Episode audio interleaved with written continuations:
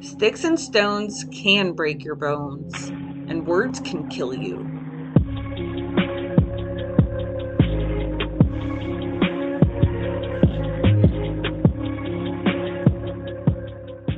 Hey, everybody, welcome to Crime Over Cocktails. I'm Tiffany, your host, and today I'm going to go over the case of Melanie Eam and James Barry.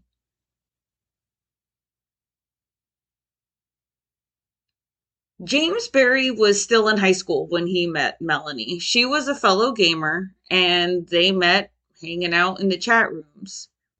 He was your typical teen, but he was very responsible and he was a good kid. He never got into trouble and he wanted to exceed in school.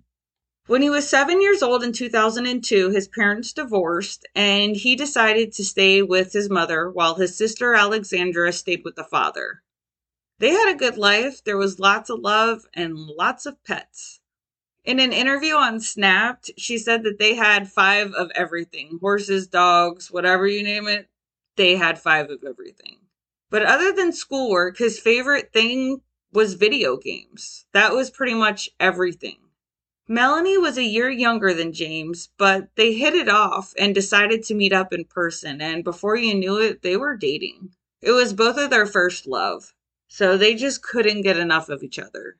She even attended all of his family gatherings on holidays. She really became part of the family. While James was more kind of goofy and outgoing, Melanie was more shy and soft spoken.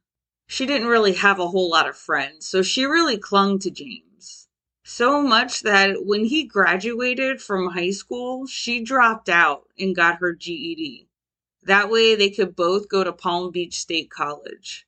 They even took the same classes with the same teachers.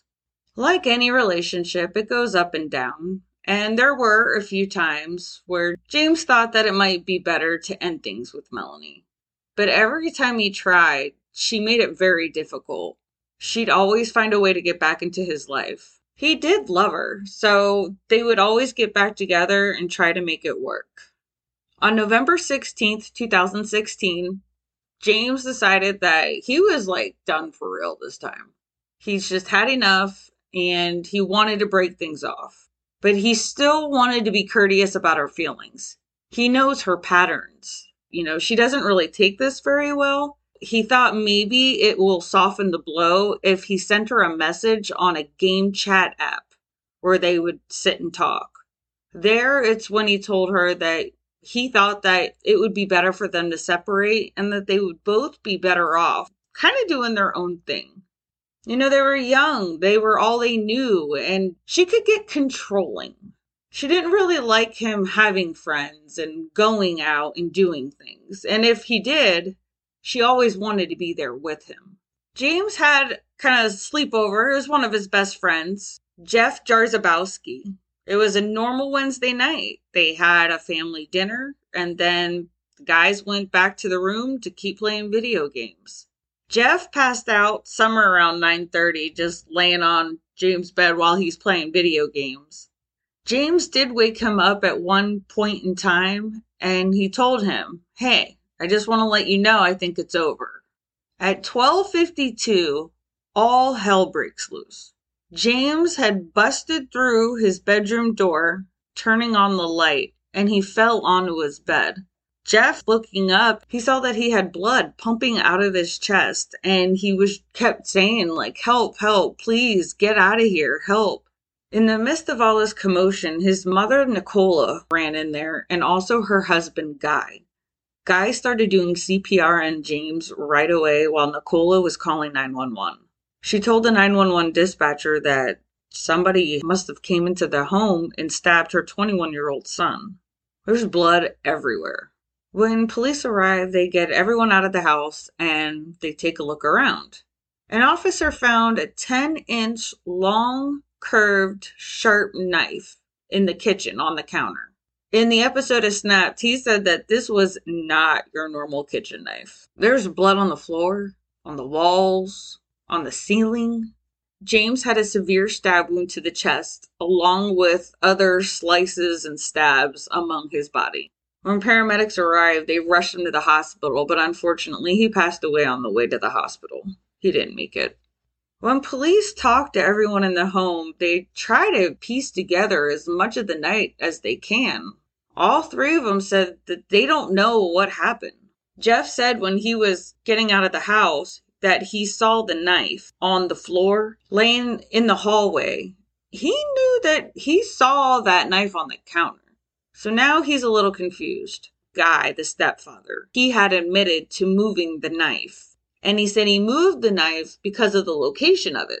It was kind of sticking out, and he was scared that somebody was going to get hurt. That he didn't even think about evidence tampering or anything of that sort. He just wanted it out of the way. Police have to figure out how this person got into the house. Everybody is saying they don't know. How did they get in? So they're looking at windows, they're looking at doors. When they go around to the back, there was a screened in porch and the door was ajar. When they looked in, there was a table and there was a pink cell phone. They check with everybody there. Everyone says their cell phones are accounted for. Nicola was able to identify the phone as belonging to Melanie. Just as they're trying to sort out all this phone stuff, another person shows up at the scene, and it was Melanie's mom. She said she was really worried about her daughter because she seemed very stressed and upset. That her and her husband went to take a stroll, and when they came back, they could see her speeding off in her car. So they thought they'd let her cool down for a minute, but when she didn't come home for about 30 to 45 minutes, she went looking for her over at James' house. Her mom also stated that Melanie wasn't answering her phone. All right, well, now they know who the phone belongs to, but where's Melanie? They don't know if she's another victim. Did something bad happen to her? Did she have something to do with this? Or was she there before all this happened and just forgot her phone. They know she doesn't really have anywhere else to go. So, what they got to do is they need to subpoena her bank records, check out the credit card, see if anything's being used. And they are. They follow the trail, and it's like she's heading towards Maryland. When they dig a little deeper, they got confirmation that her white Toyota Corolla was seen crossing over the turnpike. And this was after the murder. It was seen on camera. She was also spotted in James' neighborhood by a neighbor had one of those rings and caught her driving by and then speeding off. So they have a pretty good idea who they're looking for. In the meantime, though, they have to obtain a warrant so they can look into her phone records. They need to see who she's been talking to. Does she know anybody out in Maryland? Does she know anyone in any other state out there? Where is she going? Jeff told the detectives that this isn't the first time she's lashed out at James. At one point, they were living together. He wanted to separate then, and she retaliated by dumping bleach in his saltwater fish tank. This thing was worth a few thousand dollars. It was a high end tank. It destroyed it, killed his fish. She was very vindictive because of her doing that, that's when he moved out and he moved back in with his mom. And at that point, she moved to Maryland. Her cousin lived in Silver Springs. Three months prior to the murder, she was still living up there. She had only just moved back not that long ago. They were only back together for about three months. He decided he was going to take her back. He loved her and he was going to try to make it work. Three months later, here we are. Jeff also told them a disturbing story of her getting upset another time and her pulling a knife. But the difference was this time she pulled it on herself. She told him that she was going to commit suicide. James' father also called detectives to tell them that his son reached out to him that evening. And he was trying to get some fatherly advice because he wanted to break up with Melanie, but he didn't want to hurt her. So he wanted to ask, How should I do this? His father just told him, you know, don't hurt her feelings. And that's not what he wanted to do. Just let her down nicely. It's good fatherly advice. Alexandra's sister said on Snap that the last text that his father received from James was, It's gonna hurt a lot. Little did he know he was worried about the wrong person getting hurt. They know they gotta talk to Melanie. But right now they don't want to spook her. They don't want to let her know that they're they're on to her. They decide they're going to come up with a ruse. They're going to have the local Maryland police go and just do a welfare check because they know they could use the leverage that they found her cell phone. So they have to make sure that she's okay. When they go to the house, she comes out. They ask her, Are you okay? And she asks them, I'm just wondering when I should go to the questioning. So she knows she needs to talk to somebody. She didn't really say a whole lot else, except for that she was scared. I think she knew it, it might be coming. So they thanked her and they left. Not long after, Florida detectives, they make the trip and they want to talk to her. She asked them if she should have a lawyer present. And he told her, Hey, I came all this way to get your side of the story. Don't you want to tell your side of the story? She asked him, Do you know what he said to me? And he's like, No, that's why I'm here. What what happened? He said that for months he didn't actually love me. At that point, she pretty much snapped. She said she went into the drawer, she pulled out the knife, and she started stabbing.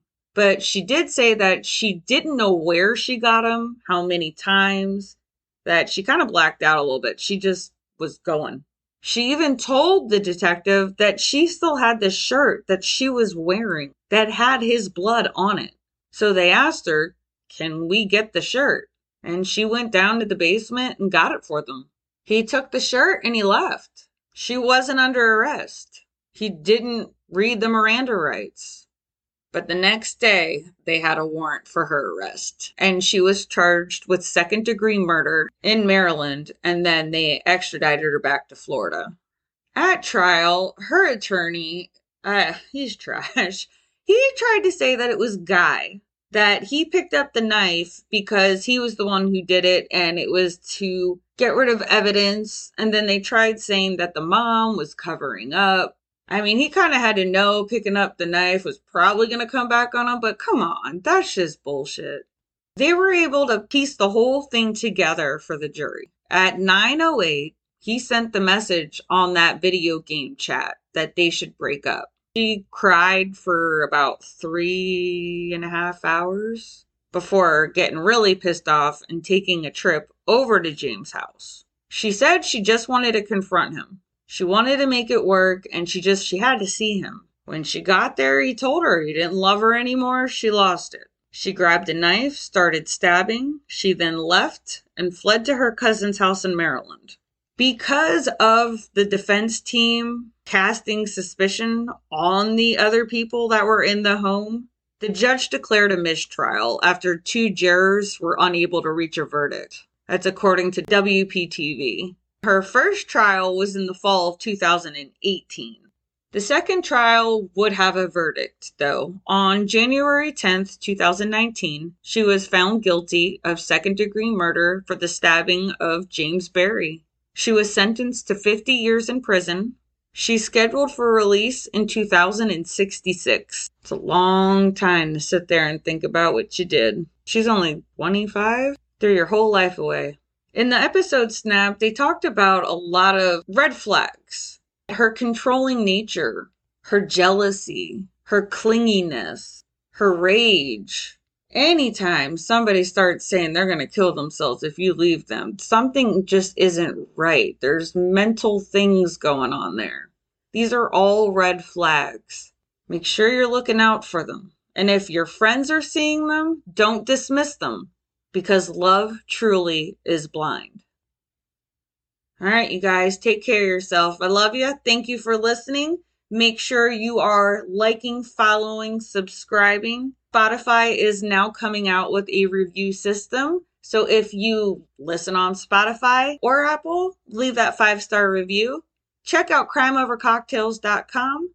While you are there, you can check out merch, listen to the episodes, or help support the show. There are many ways to do so found on the website. All right, you guys, we'll talk crime another time. Good night.